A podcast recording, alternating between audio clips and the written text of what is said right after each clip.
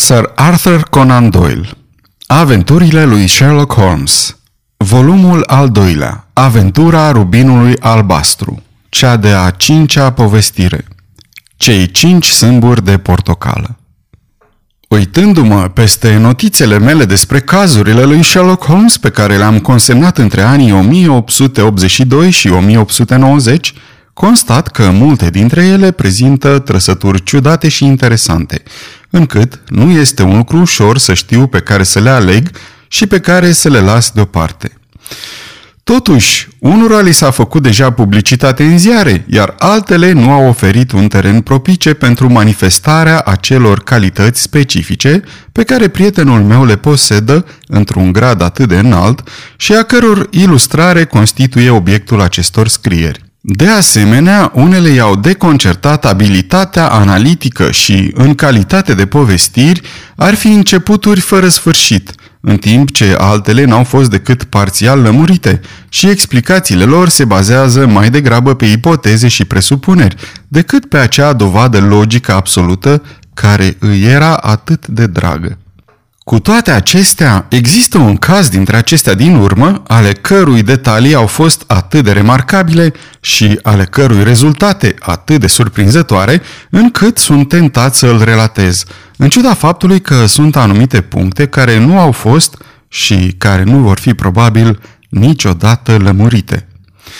Anul 1887 ne-a adus o serie lungă de cazuri, mai mult sau mai puțin interesante, Printre însemnările pe care le am despre ele găsesc relatarea aventurii Camerei Paradol a Societății Cerșetărilor Amatori, care deținea un club luxos în pivnița unui depozit de mobilă, a faptelor legate de pierderea vasului britanic. Sophie Anderson, a ciudatelor aventuri a lui Grace Patterson în insula Ufa și, în cele din urmă, a cazului otrăvirii lui Camberwell – în acesta din urmă, așa cum poate că se știe, Sherlock Holmes a reușit, întorcând ceasul mortului, să demonstreze că acesta fusese deja întors cu două ore înainte și că, prin urmare, decedatul se dusese la culcare în limita acelei perioade de timp, o deducție care a fost extrem de importantă în lămurirea cazului.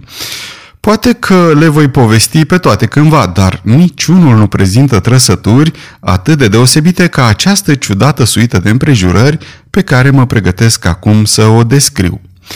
Era pe la sfârșitul lunii septembrie și furtunile echinocțiului se declanșaseră cu o violență excepțională. Vântul urlase și ploaia bătuse în geamuri întreaga zi, astfel că până și aici, în inima Marei Londre, construite de mâna omului, furăm obligați să lăsăm deoparte pentru o clipă rutina vieții și să recunoaștem prezența acelor imense forțe ale naturii care țipă la omenire printre gradiile civilizației ei, ca niște fiare sălbatice aflate într-o cușcă. Pe măsură ce se lăsa seara, furtuna devenea din ce în ce mai puternică și mai zgomotoasă, iar vântul striga și suspina în coșul casei precum un copil. Sherlock Holmes stătea morocănos de o parte a șemineului, indexându-și cazurile, în timp ce eu, de cealaltă parte, citeam cu interes una din minunatele povești marinărești ale lui Clark Russell, până când urletul furtunii de afară păru că se amestecă cu lectura și zgomotul ploii se îmbină cu cel al valurilor mării. Soția mea își vizita mama, așa că pentru câteva zile locuiam din nou în vechiul meu apartament din strada Baker. Am auzit cu siguranță clopoțelul sunând, am zis eu ridicând-mi privirea spre prietenul meu. Cine poate veni în seara asta? Vreun prieten de-al tău? Nu am niciunul în afară de tine, răspunse el. Nu încurajez musafirii. Atunci, un client? Dacă e așa, e un caz serios. Nimic altceva nu ar pune un om pe drumuri pe o vreme ca asta și la o astfel de oră, dar cred că e mai probabil să fie vreun prieten apropiat al proprietăresei. Presupunerea lui Sherlock Holmes fu însă greșită, căci se auzi un zgomot de pași în hol și o bătaie ușoară în ușă. Intrați, zise el. Bărbatul care intră era tânăr. Părea să aibă cel mult vreo 22 de ani. Era foarte dichisit și elegant îmbrăcat, cu un anumit rafinament și o anumită delicatețe în purtări. Umbrela plină de apă pe care o ținea în mână și impermeabilul său lung și strălucitor erau dovezi ale vremii îngrozitoare pe care venise. Tânărul se uită neliniștit în jurul lui și, la lumina lămpii, am putut să văd că avea fața palidă și ochii grei, ca ai un om care este apăsat de o mare neliniște. Vă datorez scuze, zise el punându-și ochelarii pe nas. Sper că nu vă deranjez. Mi-e teamă că am adus câteva urme ale furtunii și ploii în camera dumneavoastră confortabilă. Dați-mi haina și umbrela, zise Holmes. O să le pun în cuier și se vor usca îndată. Din câte văd, ați venit din sud-vest. Da, din Horsham. Amestecul de lut și calcar de pe vârfurile pantofilor dumneavoastră este destul de distinctiv. Am venit să vă cer sfatul. Asta se poate obține ușor. Și ajutorul? Asta nu e întotdeauna atât de ușor. Am auzit de dumneavoastră, domnule Holmes. Am auzit de la maiorul Pendergast, cum l-ați salvat în afacerea cu scandalul de la clubul Tankerville. A, desigur, maiorul a fost acuzat pe nedrept că a trișat la cărți. A spus că dumneavoastră puteți rezolva orice. A exagerat. Că nu sunteți înfrânt niciodată. Am fost înfrânt de patru ori, de trei ori de bărbați și o dată de o femeie. Dar ce înseamnă asta în comparație cu numărul succeselor dumneavoastră? E adevărat că am avut succes în general. Atunci poate veți avea și în cazul meu. Vă rog să luați loc lângă foc și să mă onorați cu câteva detalii referitoare la acest caz al dumneavoastră. Nu este unul obișnuit. Niciunul din cele care îmi sunt aduse la cunoștință nu este obișnuit. Eu sunt ultima curte de apel. Și totuși, domnule, mă îndoiesc că de-a lungul întregii dumneavoastră experiențe ați auzit vreodată relatarea unui lanț de evenimente mai misterioase și mai inexplicabile decât cele care s-au petrecut în familia mea. Mă umpleți de interes, zise Holmes. Vă rog, începeți cu începutul și povestiți-ne faptele esențiale, iar eu vă voi pune după aceea întrebări în legătură cu acele detalii care mi se vor părea cele mai importante. Tânărul se așeză pe un scaun și își întinse picioarele ude spre foc. Numele meu este John Openshaw, zise el. Din câte înțeleg, afacerile mele personale au puțin de a face cu această poveste îngrozitoare. Este o chestiune ereditară. Prin urmare, ca să aveți o idee despre cum stau lucrurile, trebuie să vă spun cum a început totul. Trebuie să știți că bunicul meu a avut doi fii, pe unchiul Elias și pe tatăl meu Joseph. Tata avea o fabrică mică la Coventry, pe care a dezvoltat-o atunci când s-a inventat bicicleta. Era titularul brevetului de invenție al cauciucului incasabil Open Show, iar afacerea a avut un succes atât de mare încât a reușit să o vândă și să se aleagă cu o avere frumușică. Când era tânăr, unchiul Elias a emigrat în America și a devenit proprietarul unei plantații din Florida, unde s-a spus că a dus-o foarte bine. În timpul războiului a luptat în armata lui Jackson și apoi sub comanda lui Hood, unde a ajuns până la gradul de colonel. Când Lee a depus armele, unchiul meu s-a întors la plantația lui și a rămas acolo vreo 3 sau 4 ani. Prin 1869 sau 1870 s-a întors în Europa și a cumpărat o proprietate mică în Sussex, lângă Horsham. Făcuse o avere considerabilă în Statele Unite, iar motivul pentru care a plecat de acolo a fost aversiunea lui față de negri și faptul că nu-i plăcea politica republicană de a extinde privilegiile și asupra lor. Era un om ciudat, violent, căruia îi sărea imediat țandra, foarte spurcat la gură atunci când se înfuria și extrem de retras. În toți anii cât a locuit la Horsham, nu cred să fi pus vreodată piciorul în oraș. Avea o grădină și două sau trei terenuri în jurul casei și pe acolo se ducea să se plimbe, deși de multe ori nu ieșea din camera lui săptămâni de rândul.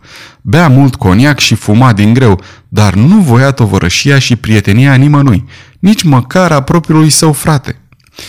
Eu nu-l deranjam. De fapt, chiar mă simpatiza, căci aveam vreo 12 ani atunci când m-a văzut pentru prima dată. Asta era în anul 1878, când unchiul meu se afla deja în Anglia de vreo 8 sau 9 ani. L-a implorat pe tatăl meu să mă lase să stau cu el și a fost foarte bun cu mine în felul lui.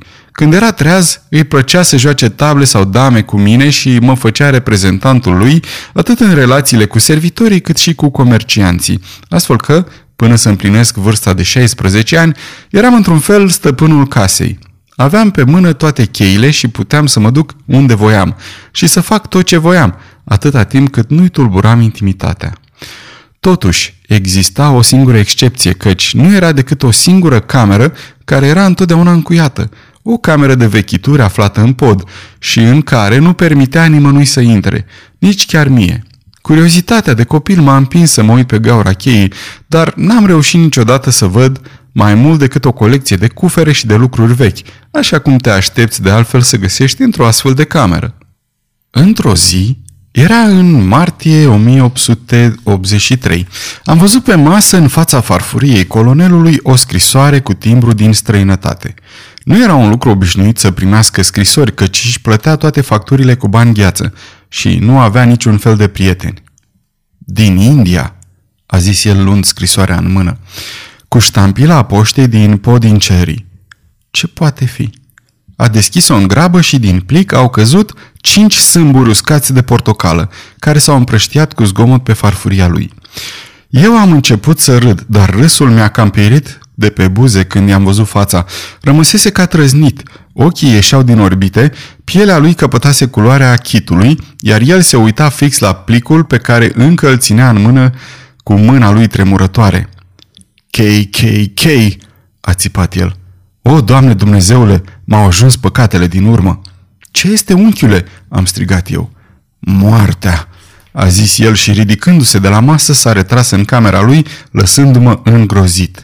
Am luat plicul și am văzut că pe partea interioară, chiar deasupra lipiciului, era scrisă litera K, de trei ori, cu cerneală roșie.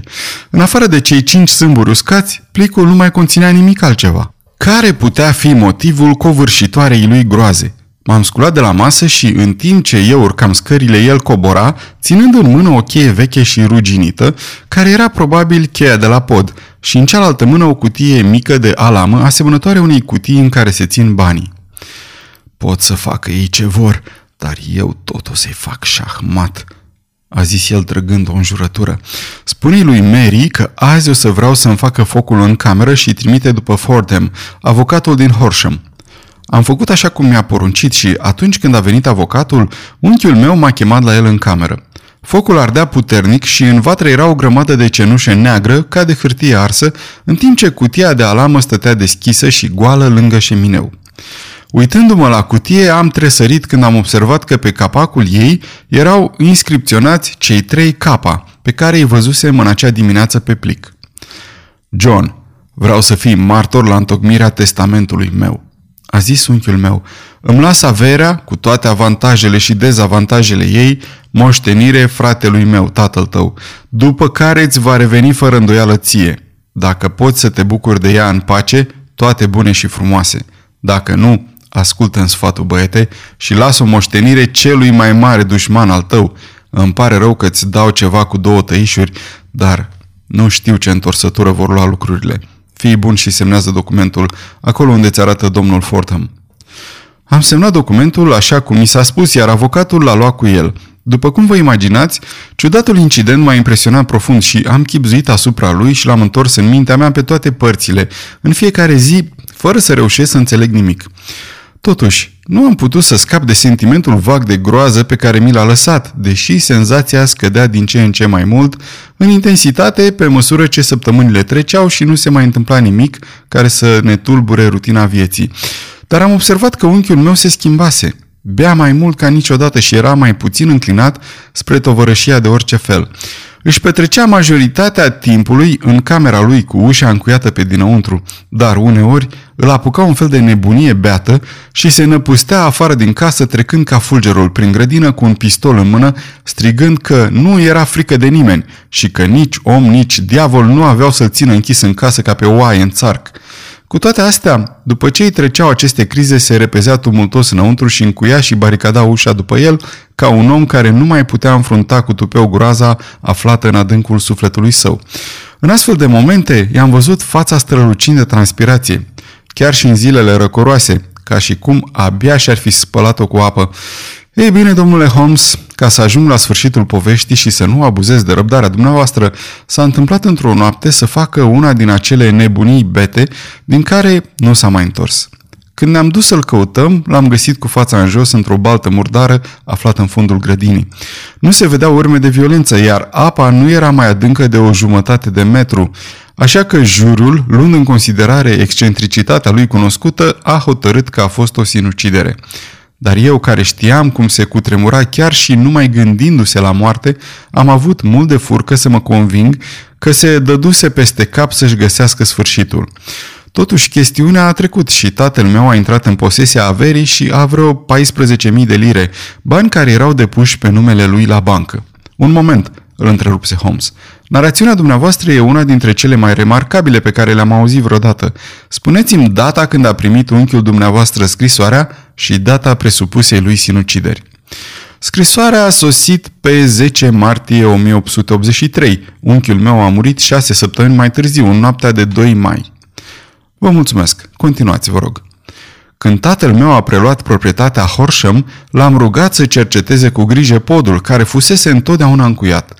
Am găsit acolo o cutie de alamă, deși conținutul ei fusese distrus. Pe partea interioară a capacului era lipită o etichetă cu inițialele KKK și de desubt scria scrisori, memorandumuri, chitanțe și un registru. Am presupus că acestea indicau natura hârtiilor care fuseseră distruse de colonelul Openshaw. În rest, nu mai era nimic important în pod, cu excepția unei grămezi de hârtii și de caiete împrăștiate care aveau legătură cu viața dusă de unchiul meu în America. Unele dintre ele erau de pe timpul războiului și dovedeau că își făcuse bine datoria și fusese considerat un soldat viteaz. Altele erau din timpul reconstrucției statelor din sud și majoritatea aveau legătură cu politica pentru că unchiul meu se opusese evident politicienilor profitori care veniseră din nord. Ei bine, tatăl meu a venit să locuiască în Horsham pe la începutul lui 1884 și totul ne-a mers cât se poate de bine până în ianuarie 1885. În a patra zi după anul nou, în timp ce luam micul dejun împreună, l-am auzit pe tatăl meu scoțând un strigă de surpriză. Aceasta este o înregistrare Cărțiaudio.eu. Această înregistrare este citită cu respectarea legislației în vigoare pentru www.cărțiaudio.eu. Copierea, repostarea, multiplicarea, vânzarea, închirierea sau difuzarea publică a acestei înregistrări, fără acordul scris al www.cărțiaudio.eu, constituie infracțiune și se pedepsește conform legislației în vigoare. Pentru noutăți, vă invităm să vizitați site-ul www.cărțiaudio.eu și să ne susțineți cu un like, subscribe și follow pe canalul de YouTube Cărți Audio. De asemenea, puteți să îi susțineți printr-o donație pe naratorii voluntari ai acestui canal. Vă mulțumim și vă dorim audiție plăcută în continuare. Într-o mână ținea un plic pe care abia îl deschisese și în palma celeilalte avea cinci sâmburi uscați de portocală. Râsese întotdeauna de ceea ce el numea povestea mea vânătorească despre colonel, dar părea foarte speriat și încurcat acum că același lucru îi se întâmplase și lui. Ce Dumnezeu poate să însemne asta, John?" s-a bălbâit el. Mie îmi înghețase inima. Este capa, capa, capa, am zis. Tatăl meu s-a uitat pe partea interioară a plicului. Ai dreptate!" a exclamat el. Uite literele! Dar ce scrie deasupra lor? Pune hârtiile pe discul solar." Am citit eu uitându-mă peste umărul lui. Ce hârtii? Ce disc solar?" a întrebat el. Discul solar din grădină, altul nu mai e, am zis eu, dar hârtiile trebuie să fie cele care au fost distruse. Aș, a zis el, încercând să fie curajos, Trăim într-o țară civilizată și nu putem permite aiurel de genul ăsta. De unde vine chestia asta? Din Dandy? Am răspuns eu uitându-mă la ștampila poștei. E vreo glumă ridicolă, a zis el. Ce am eu de-a face cu discurile solare și cu hârtiile? Nu voi băga în seamă o asemenea prostie. Eu m-aș duce cu siguranță la poliție, am zis. Ca să fiu luat în râs drept răsplată pentru osteneala mea, în niciun caz. Atunci, lasă-mă pe mine să mă duc. Nu, îți interzic. Nu vreau să se facă tapaj din cauza acestei prostii. Era inutil să mă cert cu el, căci era un om foarte încăpățânat. Mi-am văzut de treabă, dar aveam inima plină de presimțiri negre. La trei zile după primirea scrisorii, tatăl meu s-a dus să-și viziteze un vechi prieten, Majorul Freebody, care e comandantul uneia din forturile de pe dealul Portsdown. M-am bucurat pentru că mi se părea că se îndepărta de pericol atunci când pleca de acasă. Dar mă înșelam în privința asta. Două zile mai târziu am primit o telegramă de la Maior, implorându-mă să vin imediat. Tatăl meu căzuse într-una din gropile de calcar care se găsesc din abundență în regiune și zăcea inconștient cu capul zdrobit. M-am dus repede la el, dar a murit fără să-și mai recapete cunoștința.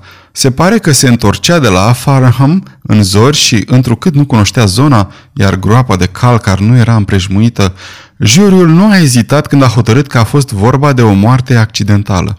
Oricât de atent am cercetat fiecare fapt legat de moartea lui, n-am reușit să găsesc nimic care să sugereze ideea de crimă.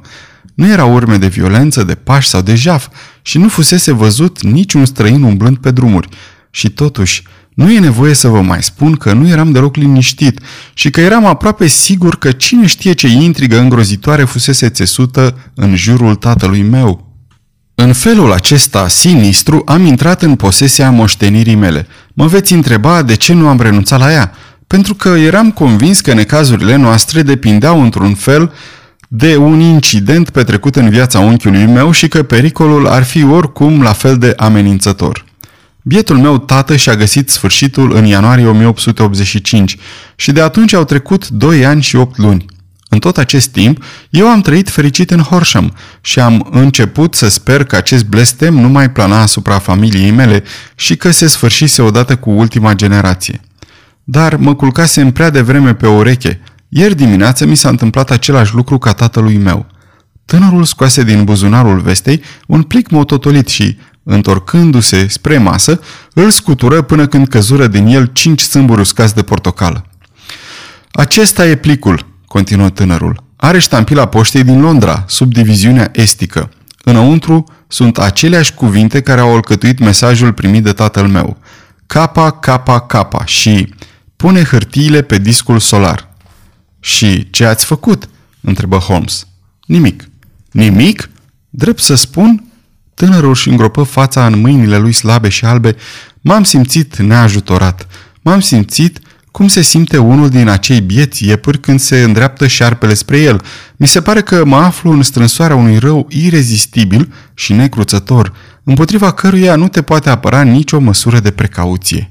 Ei, aș!" exclamă Sherlock Holmes. Trebuie să acționezi, omule, altfel ești pierdut. Numai energia te poate salva. Nu e momentul să deznădăjduiești. Am fost la poliție. Ah, dar polițiștii mi-au ascultat povestea zâmbind. Sunt convins că inspectorul e de părere că scrisorile toate sunt niște glume proaste și că decesele rudelor mele au fost într-adevăr accidentale, așa cum a stabilit juriul, și nu au avut legătură cu avertismentele. Holmes își scutură furios pumnii în aer. Ce imbecilitate incredibilă!" exclamă el. Totuși, au permis unui polițist să stea cu mine în casă. A venit cu dumneavoastră aici? Nu, ordinele lui au fost să stea în casă. Holmes se înfurie din nou.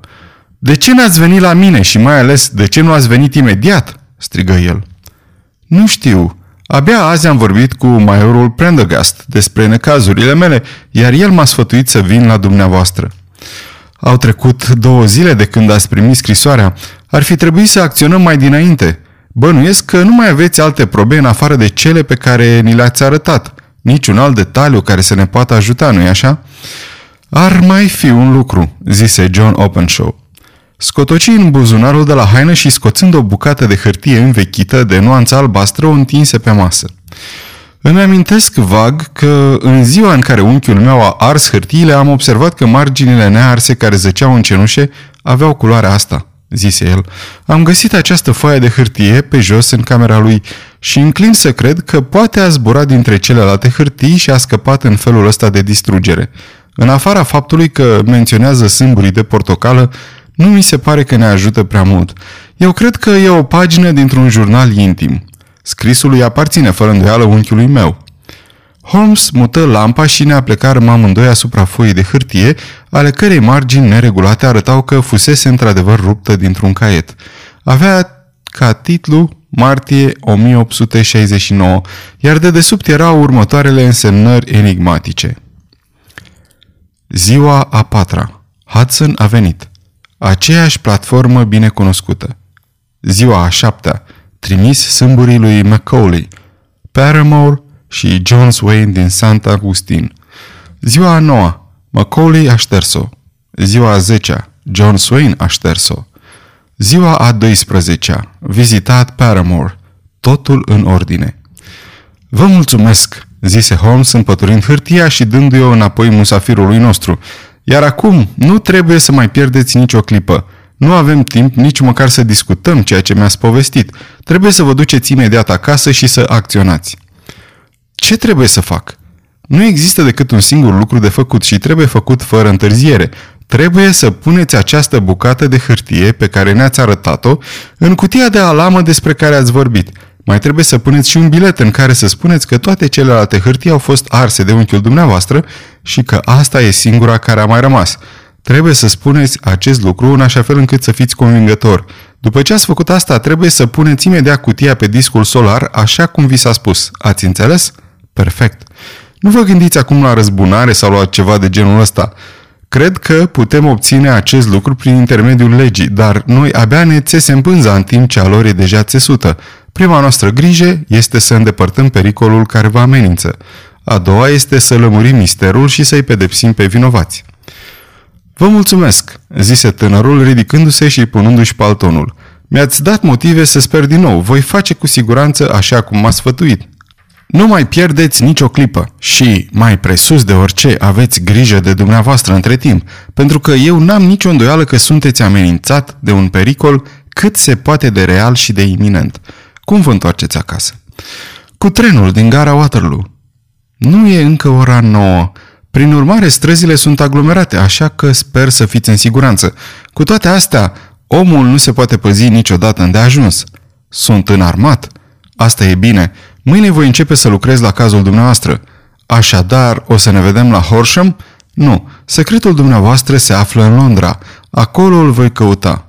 Atunci voi veni eu din nou peste o zi sau două cu vești despre cutie și despre hârtii. Voi face exact așa cum m-ați fătuit. Ne strânse mâinile și plecă.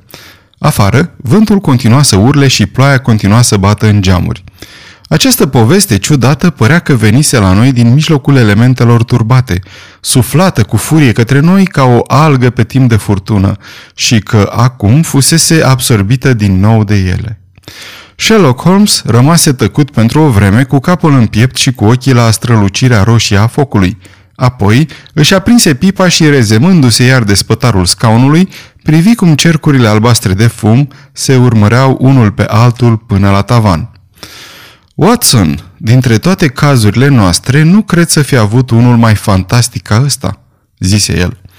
În afară poate de semnul celor patru, da, așa este. În afară poate de acela. Și totuși, mie mi se pare că acest John Openshaw se află într-un pericol mai mare decât s-au aflat frații Solto. Dar ai reușit să-ți dai seama despre ce fel de pericol e vorba? Nu există nicio îndoială asupra naturii lui, răspunse el. Atunci, ce reprezintă? Cine este acest KKK și de ce urmărește această familie nefericită? Sherlock Holmes închise ochii și își sprijini coatele de brațele scaunului, unindu-și vârfurile degetelor. După ce a fost prezentat un singur fapt sub toate aspectele lui, remarcă el, gânditorul ideal ar deduce din acest fapt nu numai întregul lanț de evenimente care au dus la el, ci și toate consecințele care ar rezulta din el. Așa cum Cuvier ar putea descrie corect și în întregime un animal prin contemplarea unui singur os, tot așa, observatorul care a înțeles pe deplin o verigă dintr-o serie de incidente ar putea să le stabilească cu acuratețe și pe celelalte, atât pe cele aflate înaintea ei, cât și pe cele aflate după ea. Noi nu am înțeles încă rezultatele la care numai rațiunea poate ajunge. Stând la birou, poți rezolva probleme care i-au nedumerit pe toți cei care au căutat o soluție cu ajutorul simțurilor lor. Totuși, ca să duci arta pe cea mai înaltă culme a ei, e necesar ca gânditorul să poată folosi toate faptele care au fost aduse la cunoștință, iar acest lucru implică, așa cum îți vei da și tu repede seama, o cunoaștere a tuturor lucrurilor, ceea ce este o realizare oarecum rară chiar și în aceste zile de educație gratuită și de enciclopedii, dar nu este atât de imposibil ca un om să posede toate cunoștințele care ar putea fi de folos în munca lui și asta am încercat eu să fac. Dacă mi-aduc bine aminte, la începutul prieteniei noastre mi-ai definit la un moment dat limitele într-un mod foarte precis. Da, am răspuns eu râzând. A fost un document deosebit. Îmi amintesc că filozofia, astronomia și politica erau notate cu zero. Botanica era variabilă, geologia profundă în ceea ce privește petele de noroi din orice regiune pe o rază de 80 de kilometri în jurul orașului.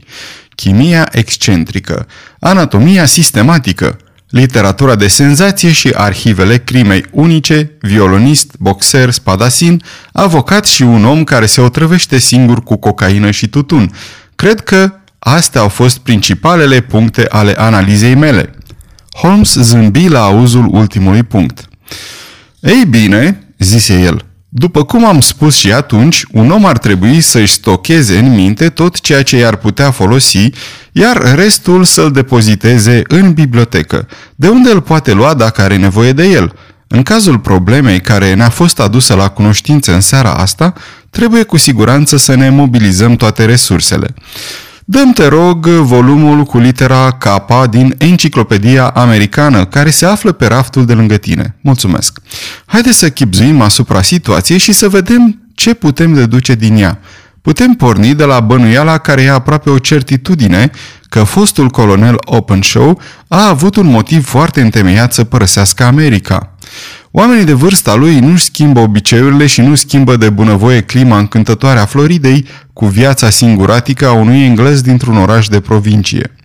Faptul că în Anglia îi plăcea atât de mult singurătatea sugerează ideea că era frică de cineva sau de ceva, așa că putem presupune că această frică de cineva sau de ceva a fost cea care l-a făcut să plece din America. Nu putem deduce de ce anume îi era frică decât gândindu-ne la literele primite de el și de urmașii lui. Ai remarcat ștampila poștei de pe aceste scrisori? Prima era din Podincherry, a doua din Dundee și a treia din Londra. Din estul Londrei. Ce deduci din asta? Sunt toate porturi maritime. Cel care a scris scrisorile era la bordul unui vas. Excelent! Avem deja un indiciu. Nu există nicio îndoială în privința probabilității că acela care a scris scrisorile să fie la bordul unui vas. Și acum să ne gândim la un alt punct. În cazul scrisorii din Podincery, au trecut șapte săptămâni între amenințare și ducerea ei la capăt. În cazul celei din Dundee, au fost numai trei sau patru zile. Asta îți sugerează ceva? Că omul a avut o distanță mai mare de parcurs dar și scrisoarea a avut o distanță mai mare de parcurs. Atunci, nu înțeleg. Există cel puțin presupunerea că vasul pe care se află omul sau oamenii este un vas cu pânze. Se pare că atunci când pornesc în misiune, își trimit întotdeauna ciudatul avertisment astfel încât acesta să ajungă înaintea lor. Ai văzut cât de repede a fost comisă fapta după ce a fost trimis avertismentul din Dundee dacă ei ar fi venit din podincerii cu un vas cu aburi, ar fi ajuns aproape în același timp cu scrisoarea, dar au trecut șapte săptămâni. Cred că acele șapte săptămâni au reprezentat diferența dintre vasul poștal care a adus scrisoarea și vasul cu pânze care l-a adus pe cel care a scris-o. Este posibil.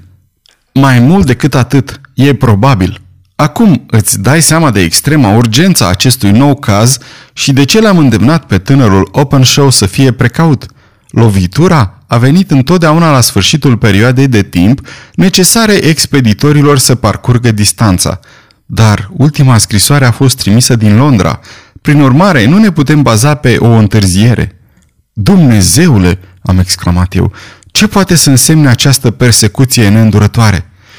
E evident că hârtiile pe care le avea OpenShow sunt extrem de importante pentru persoana sau persoanele de pe vas. Cred că este destul de clar că trebuie să fie vorba de mai multe persoane. Un singur om nu ar fi putut comite două crime în așa fel încât să înșele procurorii. Trebuie să fi fost mai mulți implicați și trebuie să fi fost niște oameni plini de resurse și de hotărâre. Vor cu orice preț hârtiile, indiferent în posesia cui se află, În felul ăsta, KKK încetează să mai fie inițialele unui individ și se transformă în semnul distinctiv al unei organizații. Dar care organizație? N-ai auzit niciodată de Ku Klux Klan? zise Sherlock Holmes aplecându-se înainte și coborându-și vocea. Niciodată. Holmes răsfoi paginile cărții aflate pe genunchii lui. Iată, zise el îndată. Ku Klux Klan, un nume provenit din asemănarea fantezistă cu sunetul produs de armarea unei puști. Această teribilă organizație secretă a fost formată în statele din Sud, după războiul civil, de câțiva foști soldați ai Confederației și în scurt timp au apărut ramuri locale în diferite părți ale țării, și anume în Tennessee, Louisiana, Carolina de Nord, Carolina de Sud, Georgia și Florida. Puterea organizației a fost folosită în scopuri politice, mai ales pentru a-i teroriza pe alegătorii negri și pentru a-i alunga din țară pe cei care erau împotriva punctelor sale de vedere. Atacurile erau de obicei precedate de un avertisment, care era trimis respectivei persoane sub o formă fantastică, dar în general recunoscută. O crenguță de stejar în anumite părți, sâmburi de pepene sau de portocală în altele.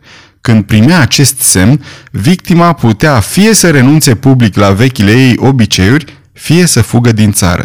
Dacă înfrunta situația cu curaj, era lovită negreșit de moarte, de obicei într-un fel ciudat și neprevăzut. Structura organizației era atât de perfectă, iar metodele ei atât de sistematice, încât, de-abia dacă există vreun caz în care cineva să fie reușit să o înfrunte, fără să fie pedepsit, sau în care celor vinovați de atacuri să li se dea de urmă. Timp de câțiva ani, organizația a înflorit, în ciuda eforturilor făcute de Guvernul Statelor Unite și de clasele superioare ale comunității din Sud. În cele din urmă, în anul 1869, mișcarea s-a destrămat pe neașteptate, deși de atunci au existat izbucniri sporadice de același fel. După cum observi, zise Holmes punând volumul deoparte, Destrămarea neașteptată a organizației a coincis cu momentul în care Open Show a dispărut din America împreună cu hârtiile ei. S-ar putea foarte bine să fi fost cauză și efect. Nu e de mirare că el și familia lui au pe urme unele dintre cele mai necruțătoare ființe. Înțelegi de sigur că acest registru jurnal îi poate implica pe unii dintre cei mai importanți oameni din Sud și că există mulți care nu vor dormi liniștiți până când nu va fi recuperat. Înseamnă că pagina pe care am văzut-o e ceea ce ne-am așteptat să fie. Dacă mi-amintesc bine, pe ea scria că li s-au trimis sâmburii lui A, B și C. Cu alte cuvinte că le-a fost trimis avertismentul organizației. Apoi, există înregistrări succesive cum că A și B au șters-o, adică au părăsit țara, iar la urmă că C a fost vizitat și mi-e teamă că rezultatul vizitei a fost sinistru pentru C. Ei bine, doctore, cred că putem face o oarecare lumină în acest caz întunecat și mai cred că singura șansă pe care o are între timp tânărul Open Show este să facă ce i-am spus. Nu mai e nimic de zis sau de făcut în seara asta, așa că dăm vioara și haide să încercăm să uităm pentru o jumătate de oră de vremea mizerabilă de afară și de obiceiurile și mai mizerabile ale semenilor noștri. În dimineața următoare, cerul se limpezise și soarele strălucea difuz prin vărul subțire care a târnat deasupra marelui oraș. Când am coborât la masă, Sherlock Holmes își lua deja micul dejun. Te rog să mă scuzi că nu te-am așteptat," zise el. Prevăd că o să am o zi foarte ocupată cu cercetarea cazului tânărului Open Show. Ce măsuri vei lua? Am întrebat eu.